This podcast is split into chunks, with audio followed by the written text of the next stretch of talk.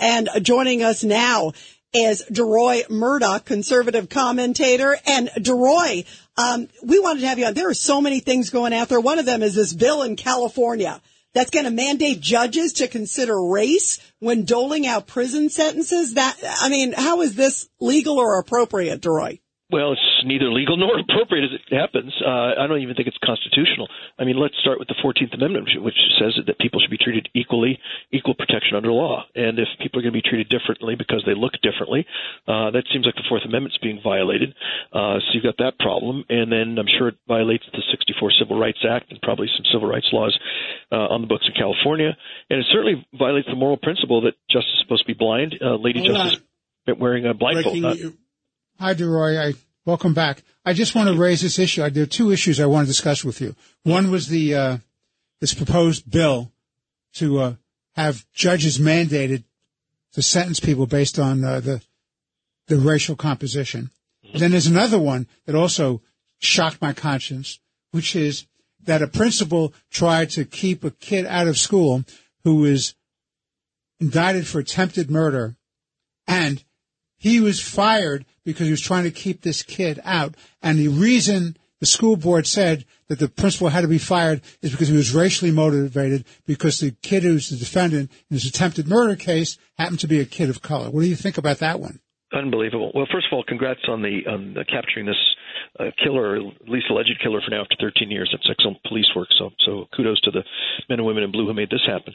Uh, as for these other cases, uh, it is yet more examples of the left wanting to look at people's skin color. And what I find fascinating about the second case you mentioned about the principal or the person at the school getting fired for trying to exclude an attempted murderer from the student body, how many times have we seen these mass shootings at high schools or junior high schools, what have you. We've got a bunch of dead kids on the ground, and somebody says, "Why don't we do something? We know why don't we look at this person's background and you know keep somebody with homicidal tendencies from coming in and killing you know five five little boys and you know three little girls or whatever it is." Well, here's a perfect example of somebody who might have some trouble, might be unstable, and maybe want to keep this person away from uh, potentially coming into the gun or or you know machete, whatever, and and killing a bunch of people. And so this is exactly the kind of preemptive action that we beg our school administrators to engage in. And this guy does it, and then he gets fired for it. Now, this this uh, it's absolutely it's absolutely outrageous. And the two, by the way, and the two people who were shot were school administrators. There was it's not as if there was any doubt who was involved because mm-hmm. this kid was being patted down for weapons when he shot these uh, these two administrators. So they knew exactly what they were talking about. And the school board says, "No problem. Why are you picking on this kid? He should be able to go back to school." Wow. Unbelievable, unbelievable. I mean, this is exactly the kind of person you don't want on campus. A guy who's walking in with a gun, who's already shot, who's shot two administrators. And I guess the idea is here, well, just put him back in class and you know give him some school books and and you know let, us start the Spanish the, lesson at 10 a.m. in the morning. Governor Patterson Margot says she hasn't heard you.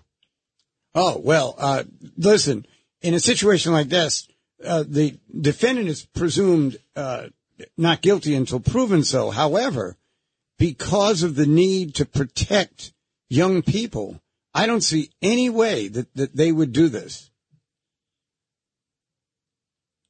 Wow. Deroy, your thoughts?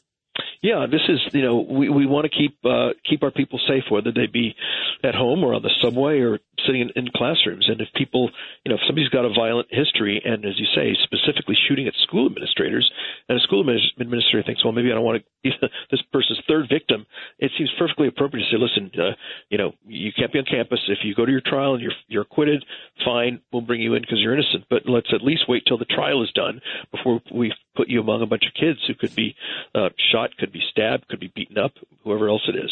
And this is exactly the kind of behavior people say, you know, if, if you have somebody who psychologically has, has the psychological profile of somebody who might be violent, make sure to keep that person uh, separated from potential victims. This is we, what we hear after every one of these shootings. Oh, well, let's make sure it never happens again. It seems to me that that's what this, the principal or the school administrator was trying to do, and the person isn't even talked to or disciplined. The person's fired. So the message then is to other people like that: Hey, if you got some violent kid who might come in and kill the students, don't say a word. You might be fired. So just let the kid in, and then one of these kids is going to come to school Crazy. with a gun, kill a bunch of people, and guess what? You know, we'll say, "Oh, why did it happen?" And we're going to be right where we've been over and over and over again. Ah, horrible. And the same thing. I, I, I would point to the same example as that Marine that uh, that, Daniel that, Penny. That, that, that, jumped in to help all those people in the subway. Right. It's That's like right. being punished yeah. for helping. Well, That's why, very- why would a future Marine do the same thing if Why he's going to get arrested? I mean, we, we clearly see that no good deed goes unpunished. So why do any good deeds? Yeah, Thank absolutely. you. Thank you so much. Yeah, Deroy Murdock, thank you so much. And we appreciate you hanging with us on the big breaking news, of course, today, too. Uh, thank you very, very much.